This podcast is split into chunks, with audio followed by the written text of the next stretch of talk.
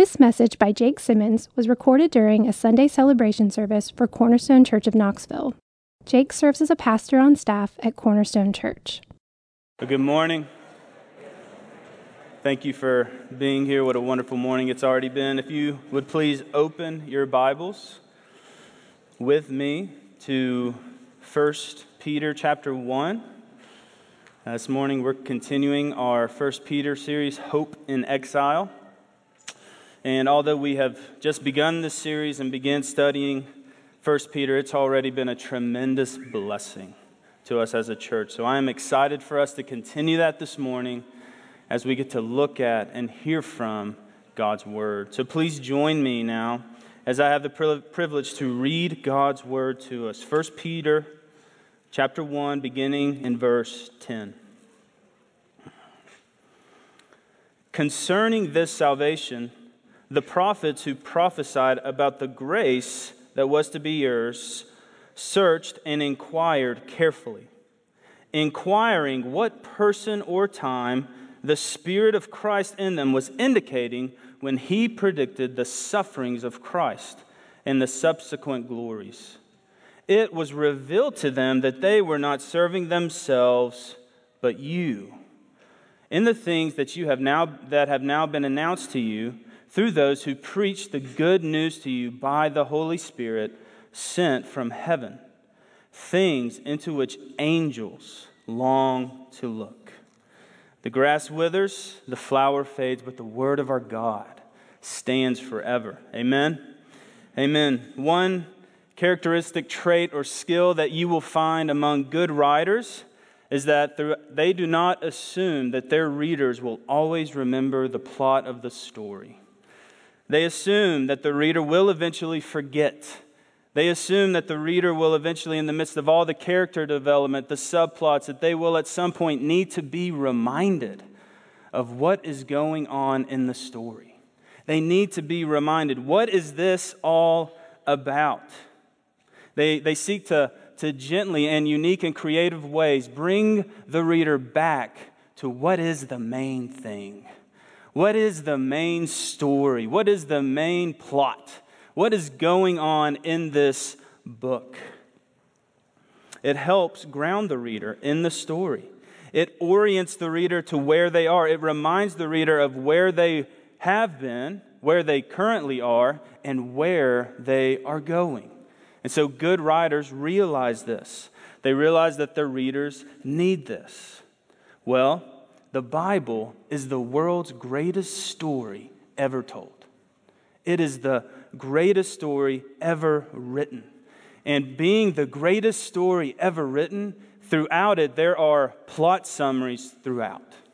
There are these moments throughout Scripture where the writers will hold our hands as the readers and remind us what is this all about? It will remind us of what is going on. It will remind us of where we are and why does it matter. When the writers do this, what it does is that it pulls us out of our immediate circumstance and it gives us the big picture.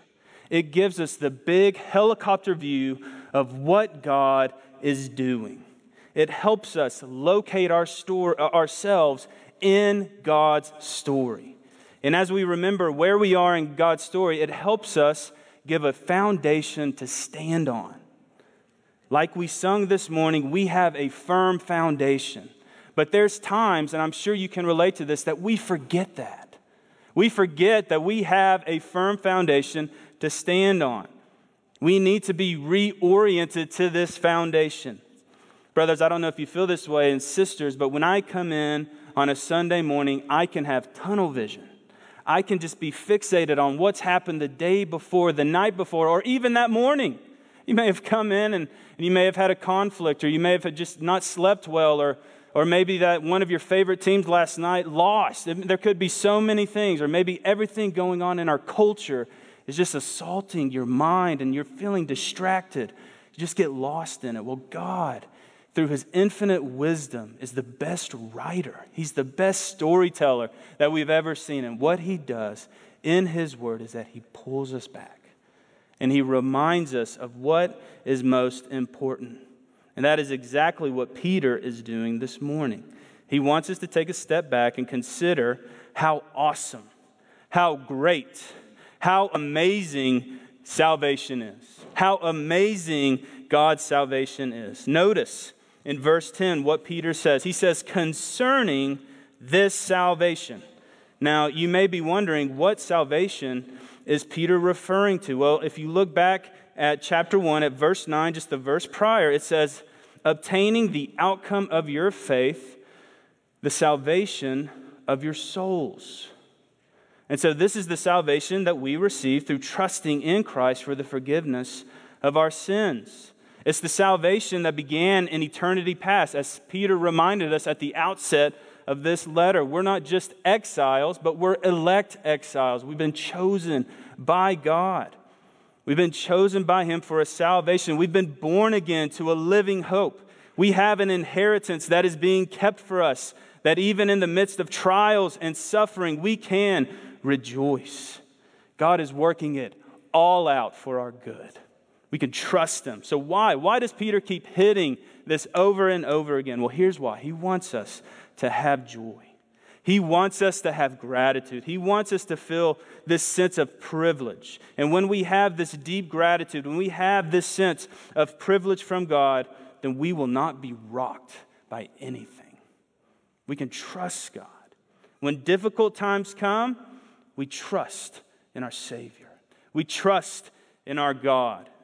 I had a professor describe the gospel this way, and it's just stayed with me. He said, The gospel is like the ocean. It's shallow enough at the edge that even children can play and immerse themselves in it, but so deep in some parts that no person has ever seen its depth. Well, what, what Peter wants us to do this morning, what God wants us to do this morning, he wants us to swim in the gospel. He wants us to swim in the ocean of salvation. He wants us to wade once again into the waters of what He has done in sending His own Son to rescue us. As Bill pointed out last week, these first 12 verses, these first 12 verses that Peter writes to a people who are in suffering, who are in trials, who are confused, there's not one command in these first 12 verses. The one thing that Peter wants his readers to do is to remember and be amazed. He wants them to swim in the gospel. He wants them to remember what God has done for them. And so this morning, if I could capture what Peter wants us to do in these few verses that we have, this is what I would say. I would say he wants us to be amazed at the greatness of our salvation. Be amazed at the greatness of our salvation. And he gives us four reasons. Peter gives us four reasons this morning as to why we should be amazed at God's great salvation. First, the prophets searched for it. Do you know where you came from? Do you know your lineage? It's amazing to think about family history. It's amazing to look back and think about where it all began. Uh, my grandfather, he did this, and he did it before there was ancestry.com where you can just pay $90 and they tell you all about it. He, he, he would sit down and he would have papers and pictures and boxes of just history. And, and, and to my shame, and I wish I would have listened closer, but he would just talk about this. He would just go on and on about his relatives from generations upon generations, and he had such great care. He had such great respect. He felt such a love for his family. He was proud to be a part of that family because he saw the history of it. Me, being a young teenager, didn't appreciate that. Well, having grown up now and having a family of my own, I appreciate that. It matters where we come from. It matters to look back and think about where did all this start? Who, who's part of this story? Who's part of this family that I'm a part of? And remember, Peter is writing to younger Christians, to Gentile Christians and Jewish, but, but he's writing to a people who may not appreciate where they've come from. They may miss their line, their family line. And we this morning, we may not appreciate our family line. And so, Peter, what he wants to do is he wants to remind us remember where you've come from. So he begins, he traces it back to the prophets. Look again at verse 10. Concerning this salvation, the prophets who prophesied about the grace that was to be yours searched and inquired carefully inquiring what person or time the Spirit of Christ in them was indicating when he predicted the sufferings of Christ and the subsequent glories. It was revealed to them that they were serving not themselves, but you. So, so here is what Peter is saying. The prophets, as they very accurately and with specificity predicted exactly how God would provide the salvation that you and I so desperately needed, those prophets were guided by none other than the Spirit of Christ. By the Spirit of Christ, also known as the Holy Spirit. Those prophets were guided by the Holy Spirit, whose main role in the Old Testament, the prophets were the prediction of the coming of Christ. These men were raised up by God. They were directed to write such an incredible, unbelievable, awesome account of redemption. And it's amazing that at times they didn't even fully grasp or understand what they were writing. They didn't even understand what they were writing. Think about this 700 years before the birth of Christ, Isaiah the prophet is writing this. He was wounded for our transgressions, he was bruised for our iniquities. Upon him was the chastisement that made us whole, and with his stripes we are healed. All we like sheep have gone astray. We have turned every one to his own way, and the Lord has laid on him the iniquity of us all. What rich truth, what amazing truth that the prophet Isaiah is writing and that he's thinking about, yet he doesn't fully understand what he is even writing or saying. He doesn't know. Who would have thought with Isaiah that God's answer to the human dilemma of our sin would not be a set of instructions, it would not be a set of techniques, it would not be a theology, no, it would not even be a philosophy, but it would be Himself. It would be Himself. What God gave us was Himself. And Jesus came. It's amazing for us to think about. He left the glories of eternity. Almighty, holy God, creator, sovereign, willing to subject Himself to the hardships of life in a fallen world. And not only subject Himself to that, but willing to die in order that the wrath of God, the judgment that we deserve for our sin, would be satisfied. And so we could be accepted as the children of God. These are the sufferings that they are writing about. These are the sufferings that they wrote about concerning the Christ, the one who would come. Yet they didn't even fully understand it. And then it wasn't only the sufferings of the Messiah, but it was also the subsequent glories. And I love to think about it's not only that Jesus died, but he's alive. He has risen from the dead. He has ascended to the right hand of God the Father Almighty. He, is, he has sent the Spirit to be with us today. And now what you see is that the gospel is going forth in power. So that even this morning we have baptisms celebrating that God is at work.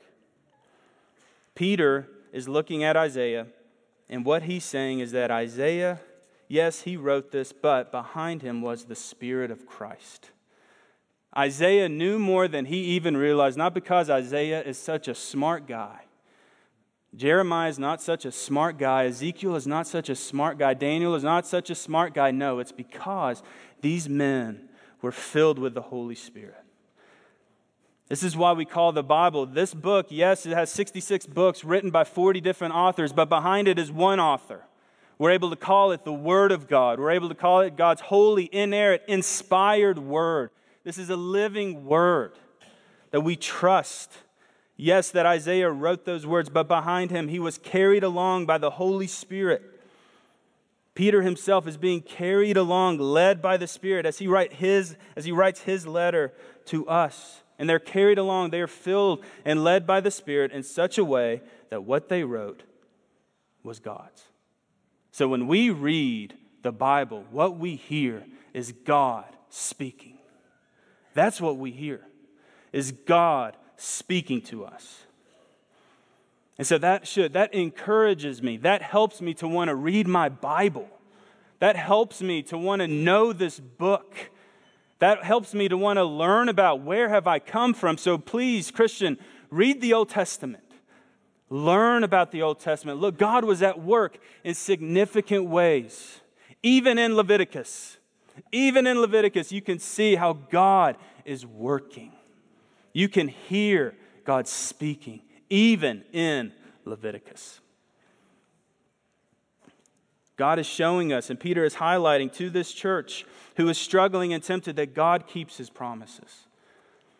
Why does it cover some 2,000 years of history? Why is the Bible such a long book? Well, God's promises are f- fulfilled at different times and for different reasons, but it's all according to His perfect will. We have to remember that waiting on God does not mean that God has not done something. We have to remember that. That just because we are waiting, it does not mean that God is not doing. Oh, we have to remember that. But, the, but, but what I love to see is what the prophets did. They did do something. So that what did they do? Well, they searched, right? Peter says is that what they did is they began to search and inquire. So what, the, what did they search? What did they inquire of? Where did they go? Well, they went to the writings that they have from the Old Testament.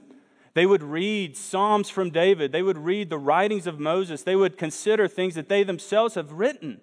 They were reading God's word.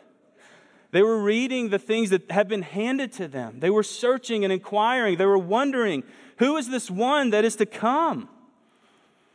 The word inquired that Peter uses here, what it would refer to was searching a tent, a house, a country. You're looking for a person or a thing.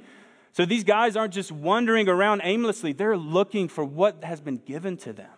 They're looking for this one, this Messiah, this promised one that's going to come, and he's going to save the people. They don't know what that means, but they have these words from God that they can look to and they can trust and they know that are true. And so they're going to study them. They're going to, they're going to go to them and they're going to pour themselves over them, searching to know this God more. Should inspire us. I want to read the Bible that way. It was hard work. It was hard work, incredibly hard work. Listen to these words from the prophet Daniel. He says in Daniel 7:15, "My spirit within me was anxious, and the visions of my head alarmed me." Daniel 10, 15 through 17. When he had spoken to me, when he, God, had spoken to me according to these words, I turned my face toward the ground and was mute. And behold, one in the likeness of the children of man touched my lips. Then I opened my mouth and spoke. I said to him who stood before me, O my Lord, by reason of the vision, pains have come upon me and I retain no strength. How can my Lord's servant talk with my Lord? For now strength remains in me, and no breath is left in me. Such was the reward for the prophets. We think that they were just put in some induced coma and they just sat there and they were just kind of taken to this another level. No. The prophets, they were given these grand visions, yet they still wrestled in their souls. They still were being spoken to by a holy and marvelous God. Here is some of the, war, the, rewards of the prophets. They were largely rejected in their own day. They served another time. They couldn't understand salvation as clearly as they desired. At times, they had more questions than answers. They were often physically impaired due to the nature of their work. And so, what should this do? Well, this should humble us. This should humble us. Peter, what he wants his first readers, he wants them to see as they consider fresh consideration of salvation's past glories, as they look and see what the prophets did and what they received, the extent that God went into securing their salvation was born, it was with a cost. It was not only to himself, not only to his son, but it cost the prophets as well. It should humble us too as we look at our family line, as we look at all that has transpired for us until we are at where we are today, it should humble us. And what's even more humbling is that the prophets eventually, as they're looking for this Messiah, as they're studying and pouring themselves over the scriptures, there comes a moment where they realize, wow, these prophecies and these promises, they're not meant for me. I'm not going to see the fulfillment of this in my lifetime. But for them, what they did is that they saw it was for future generations. It was for those who would come after them. It was for Peter. It was for the churches in these cities. It was for us this morning that we have these prophecies and words from the prophet. I'm such a wimp when I look back at history. You just, you just realize you're such a wimp, Jake. You're just such a wimp. Everything that they go, everything that people before us has gone, has gone through. I mean, I just, I am so grateful for things that have been invented. I'm so grateful for air conditioning. I'm so grateful for prescription medication. I'm so grateful for indoor plumbing. I'm so grateful for hospitals. One of my children recently had stitches. I, I took them to the hospital, and they had this amazing gel that they just put on the cut, and it's numb. I haven't lived that long, but they didn't have that around when I lived, and I was like, where was that? I would have loved that. I got stitches all the time. I needed the numbing gel. I got a shot. You just, it's humbling, isn't it? You just look back I haven't lived that long, but when you study history, it's an education. I think that's partly why we're hesitant to study it. But there is so much that we can learn. Peter wants us this morning, he wants us to appreciate where we've come from. And now, not only has, does he transition from where we've come from, but now he transitions from to the preachers, to those who has brought this good news to us. Leads to our second point. It is proclaimed today this salvation, it is, it is proclaimed today as good news. Look at 1 Peter 12 again. It was revealed to them that they were serving not themselves, but you, in the things that have now been announced to you through those who preach the good news to you by the Holy Spirit sent from heaven. Things into which angels long to look. So don't, so don't miss this transition, okay? This is important for us to see. What was once prophecy and promise has now been brought to us as good news. Don't miss that. That which was promised is now good news. Why is that a big transition? Well, it means that it's happened. It means that what we hear today is not just a promise, but it's something that has actually happened. It is something that has happened in time. It is something that we can hear about and know that has been seen, that is being declared to us. What a transition that which the prophets searched for, inquired about, and so longed to see, but never saw, we today have that, this good news proclaimed to us. Praise God. And, and, and I don't want to miss this. It's not just good news. It's not just good news. Look at verse 10 again. Peter says, Concerning this salvation, the prophets who prophesied about the grace about the grace that was to be yours. So, this is not just good news. This is good news of grace. This is good news of grace. This is not good news of, of just any type of good news of here, here's a few tips or advice for you. No, it's good news of grace. Listen to Bryan Chapell. He says, Grace is not some abstract doctrine or theological construct. Grace comes as Christ does. Grace is as personal as He is. In fact, Christ is grace. Christ is grace. The unmerited favor of God is what Jesus is about, but it's also who He is. We should thus see grace as a personal action by a personal God who saved us from our helpless condition out of pure love. This is the good news. This is the good news that has come to us. It's the good news of what it's the good news of what God has done that we need so desperately to hear. Isn't it good news that the gospel comes to us? It doesn't, it doesn't come asking something of you. That's not the first thing the gospel does. No, it comes in the form of grace, it comes in the form of a gift. It comes as a gift that is handed to you. So Jesus comes, and what he does is he says, I'm going to do what you could never do. I'm going to do it all for you. Going to come and I'm going to, I'm going to be born and I'm going to live this not only sinless life, I'm going to live this righteous life and I'm going to, and I'm going to suffer and die the judgment that you deserve. And I'm going to take on all the judgment for your sin and then I'm going to die and then three days I'm going to rise from the dead. I'm going to take on human flesh. I'm going to be your representative. I'm going to be your substitute. I'm going to take this on. And then I'm going to go be with my heavenly Father and I'm going to be your mediator. So I'm going to bring you back together with the God who created you. with my heavenly Father, whom, whom I love, whom I love from eternity. I'm going to bring you back to him. And this, this good gift, is what I have the privilege of offering you. What good news is that?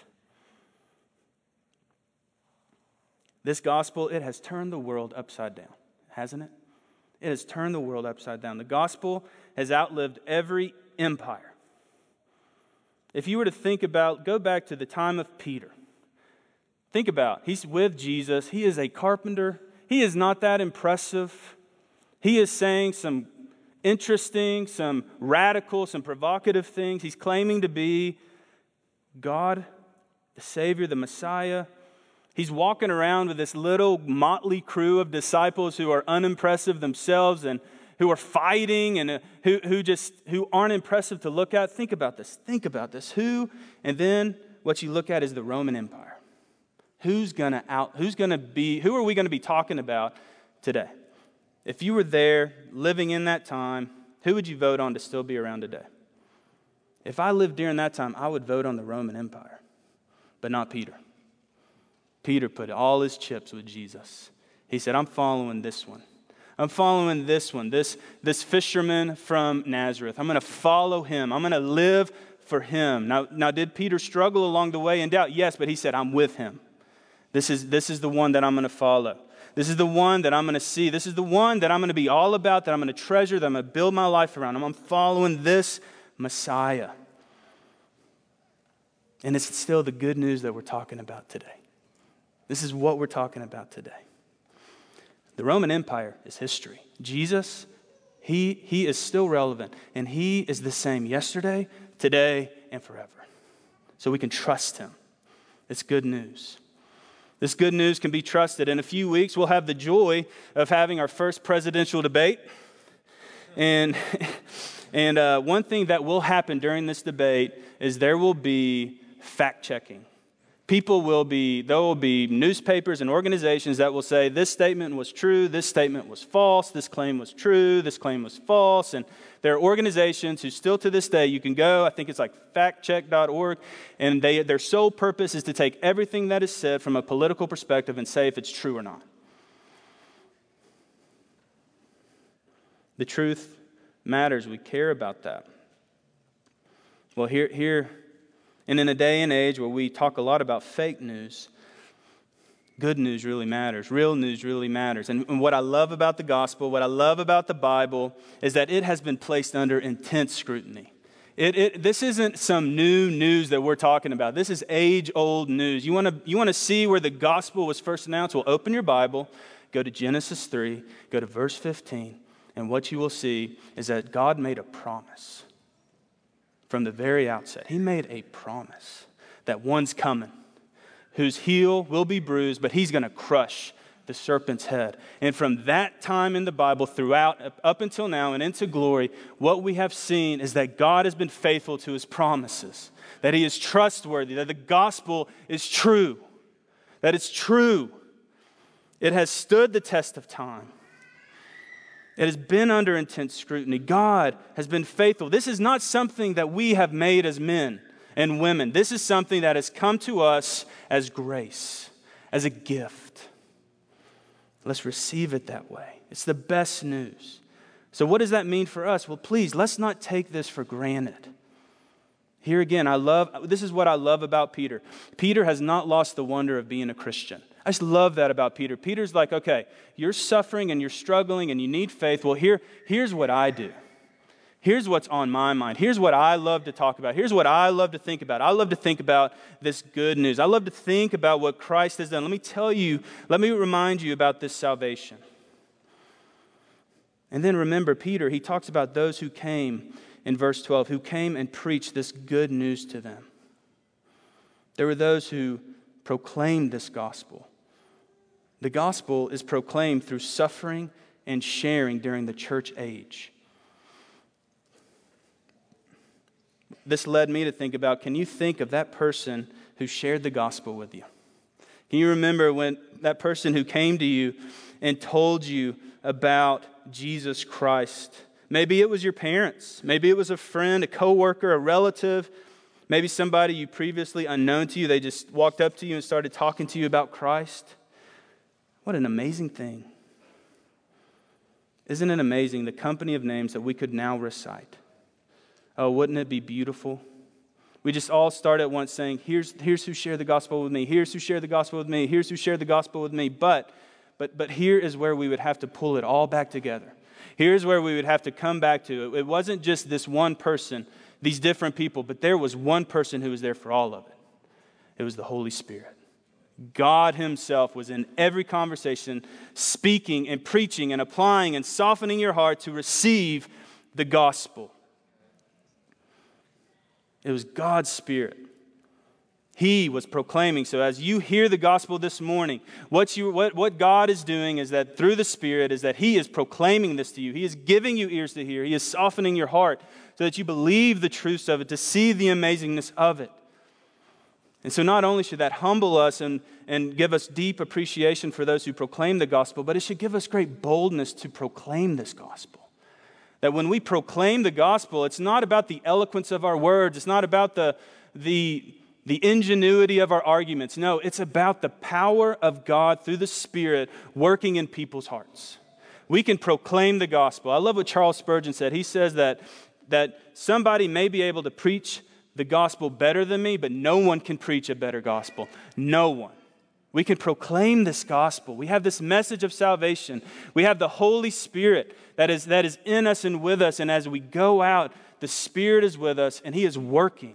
And so, as we read these outreach books, what I hope is that it stirs in us a desire, an anticipation, a hope that it would open our eyes. Lord, where can I be sharing the gospel? Where can I have the privilege and the joy of sharing Christ with someone else?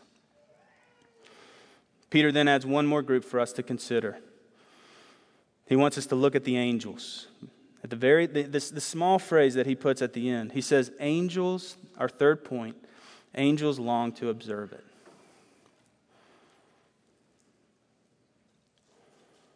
What's amazing about angels is that they have stood from the very outset and they've seen all of history play out. They've seen everything. They've seen history happen. What's amazing is that they have seen God's outworking of how He's going to redeem this people. They've seen it happening. They're in the presence of God, they're singing, they're eternal beings, they love to be with God. But then, and they also participate, so God will send them to do things, to accomplish things for Him. And so they're not only watching, but at times they get to go and participate. So remember, an angel comes to Mary you see that at, in the Garden of Eden, there's an angel that, there's a cherubim that guards the entrance to Eden as Adam and Eve leave. There was an angelic choir at the birth of Christ. At times, it feels that angels are more interested in God than we are. They're fixed on God, they love God. I mean, can you imagine anything more they would be fixed on than the gospel? They've seen this playing out their whole life. They've seen the gospel. They've seen God working in redemptive history. They've seen God, the promises. They've seen the people. They've seen the people of Israel rescued from Egypt. They've seen all these things happening. But what's amazing is that that's what they've been doing. They've been watching, they've been seeing it, but all this wasn't for them. They've been observers. They haven't been part of what God was doing in this world. And so there's, there's this longing that they have that they want to, if only they could experience what they've seen played out and what God's doing in the world. They've seen it, they love, they love what's happening, they love seeing, but they, they, they don't understand what it means to sin against God and then for God to enter in and to, and to bring you back. They've always been with God. They, they don't understand how can God, who is holy, they know God, they've seen Him, how can He love people who hate Him? How can he forgive people who, are, who just seem unforgivable, who seem disinterested? They see this playing out and they're just like, how does this work? How does this work? One, th- one way that um, illustration, image that the New Testament calls the church is the bride of Christ.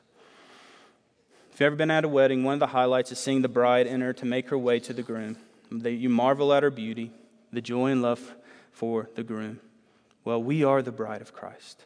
We have been clothed in the righteousness of Christ. We are united to Christ by faith, and we are headed to Him to glory. And what happens is that the angels love to see this happen again and again.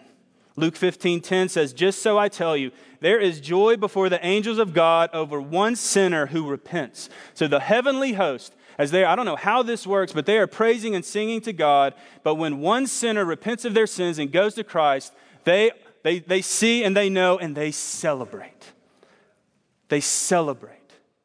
This is a cosmic scale of what God is doing. There are angels. This morning, I believe there are angels that have celebrated seeing baptisms. I believe that the heavenly host loves when the people of God gather because when the people of God gather, the gospel goes forth. What they see is that when the people of God come, you may be here this morning and not know Christ.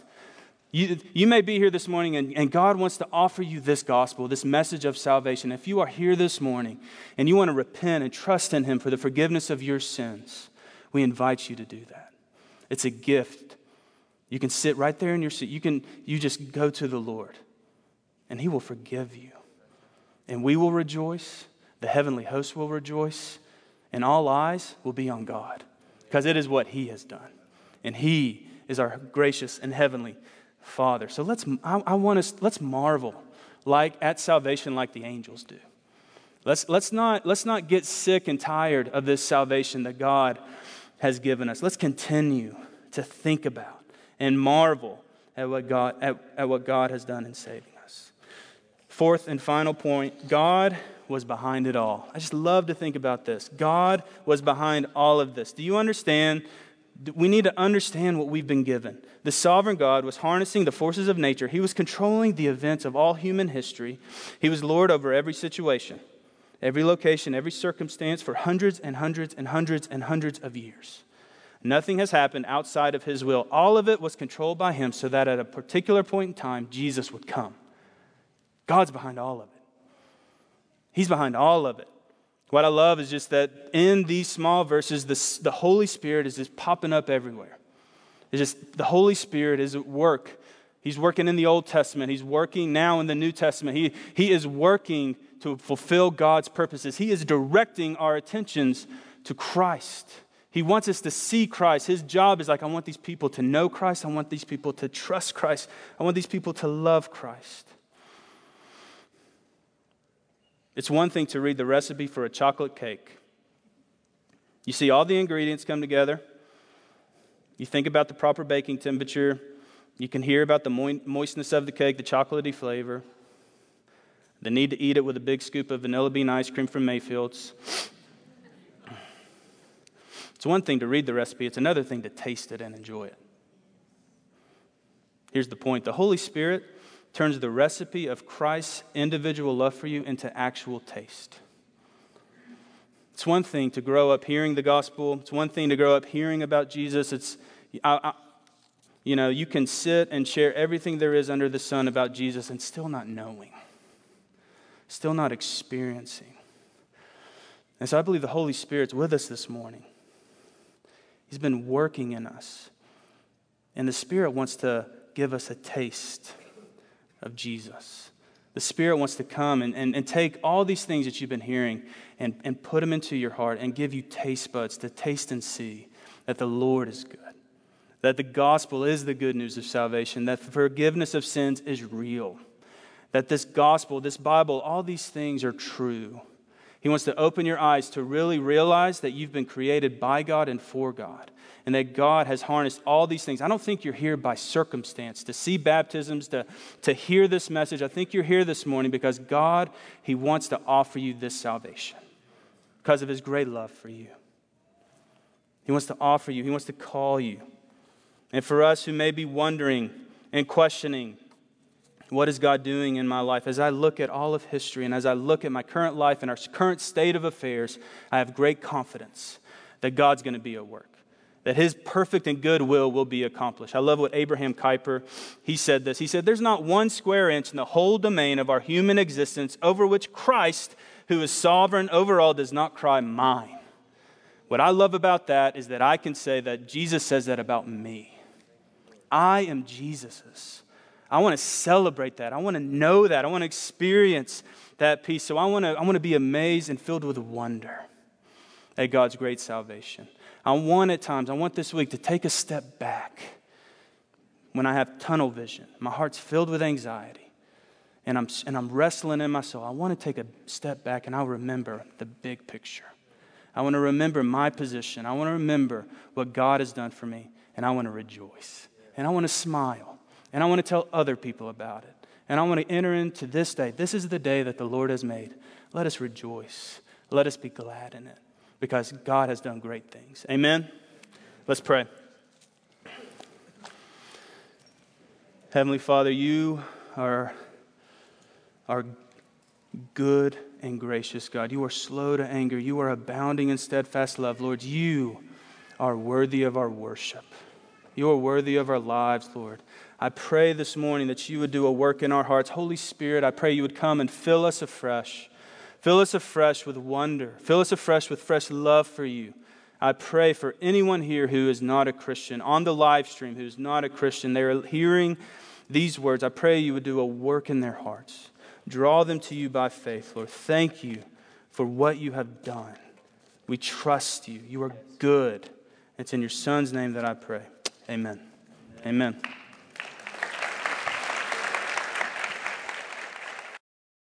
You've been listening to a message given by Jake Simmons during a Sunday celebration service at Cornerstone Church of Knoxville. To find out more about Cornerstone Church of Knoxville, visit us at www.cornerstonechurchofknoxville.com or call our church office at 865 694 4356. We'd love to have you join us in our mission to treasure, grow in, and proclaim the gospel of Jesus Christ.